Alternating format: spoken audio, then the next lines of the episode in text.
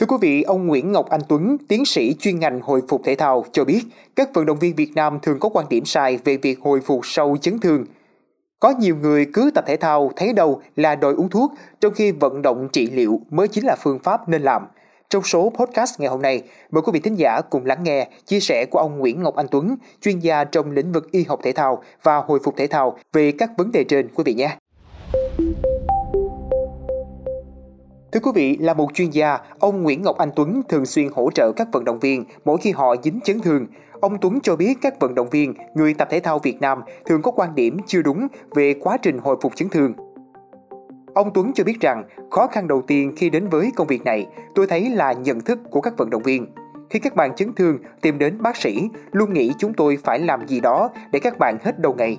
Khoảng 80% người tìm đến tôi đều hỏi anh có thuốc gì uống hết đau không, nhưng thực chất tôi cần các bạn phải tự làm nhiều hơn. Quan điểm của tôi, thuốc chỉ giải quyết vấn đề tạm thời thôi. Thuốc làm cho hết đau không đồng nghĩa với việc sẽ không bị đau lại khi quay trở lại thi đấu. Tập luyện mới là cốt lõi để lấy lại nền tảng, ít nhất ở mức như trước khi chấn thương và sau chấn thương còn tiến bộ hơn, đó là vận động trị liệu.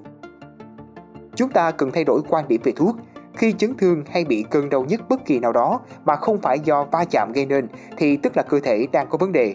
Lúc này cần vận động trị liệu để điều chỉnh lại gốc rễ của chấn thương. Ông Tuấn chia sẻ, tập luyện không thể khỏi đau nhanh hơn uống thuốc, cần sự tin tưởng, nhẫn nại của vận động viên vào người hướng dẫn để cùng đi đường dài, đạt tới mục đích bền vững. Hiệu quả của việc vận động trị liệu mang lại rất lớn, nhưng cần thời gian dài mới thấy. Tất nhiên với một số loại chấn thương đặc thù cấp tính gây tổn thương lớn như rách sụn thì cần thuốc, thậm chí tiêm. Những liệu pháp đó có hiệu quả nhất định nhưng không phải là thần dược. Sau đó vẫn cần những bài tập hồi phục vì đối tượng chấn thương là người chơi thể thao, thậm chí với cường độ rất cao. Một số đội bóng câu lạc bộ chuyên nghiệp cũng không sẵn sàng đón nhận việc cầu thủ đang bị đau, chấn thương lại bắt ra tập luyện.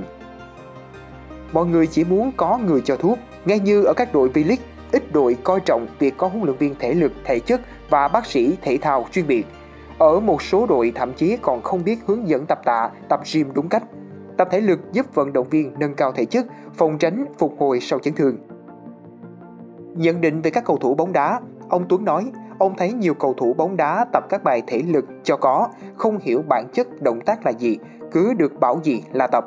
Họ không hiểu động tác chuẩn là thế nào, mục tiêu bài tập để làm gì, từ đó dẫn đến tập sai rồi tự tạo ra vấn đề. Vận động trị liệu là phương pháp phòng tránh và hồi phục chấn thương hiệu quả đã được kiểm chứng từ những nền thể thao lớn. Để quá trình tập luyện hiệu quả, đối phó với những chấn thương, vận động viên, huấn luyện viên và cả những người tập thể thao thông thường cần tìm hiểu về vận động trị liệu thay vì giữ quan điểm cũ là cứ đầu thì uống thuốc. Mong là số podcast ngày hôm nay đã mang đến nhiều thông tin bổ ích, xoay quanh việc giải đáp cụ thể những trường hợp mà ta mới thật sự cần dùng thuốc khi tập luyện thể thao. Xin cảm ơn quý vị đã lắng nghe. Đừng quên theo dõi để tiếp tục đồng hành cùng với podcast Báo Tuổi Trẻ trong những số phát sóng lần sau. Xin chào tạm biệt và hẹn gặp lại.